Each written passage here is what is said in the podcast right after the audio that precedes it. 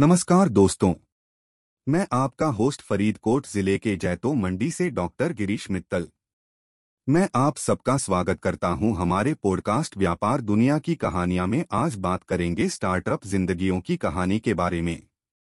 Startup कहने से पहले हमें जानना ज़रूरी है कि स्टार्टअप क्या होते हैं। स्टार्टअप क्या होते हैं? स्टार्टअप वह होते हैं जो अपनी क्रिएटिविटी और नए आइडियो के आधार पर नया और उनिक तत्व बनाकर मार्केट में अपनी अलग पहचान बनाना चाहते हैं। स्टार्टअप की शुरुआत में इस तत्व को देखते हुए इनकी वैल्यू निर्धारित की जाती है, जो बाद में इनके लिए फ़ायदेमंद साबित होती है। आज के समय में करोड़ों की संख्या में स्टार्टअप बन रहे हैं। लेकिन क्या आपने कभी सोचा है कि स्टार्टअप के पीछे की कहानी क्या होती होगी? स्टार्टअप को समझने के लिए हमें कुछ उदाहरण देखने की ज़रूरत होती है। आज हम आपके सामने कुछ स्टार्टअप जिंदगियों की कहानी लेकर आए हैं।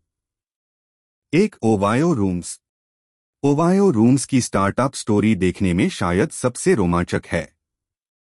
ओवायो रूम्स का आरंभ 2013 में हुआ था। जब सही टाइम पर सही आइडिया आता है तो दुनिया कोई भी कारण नहीं है कि आप अपने सपनों को पूरा नहीं कर सकते।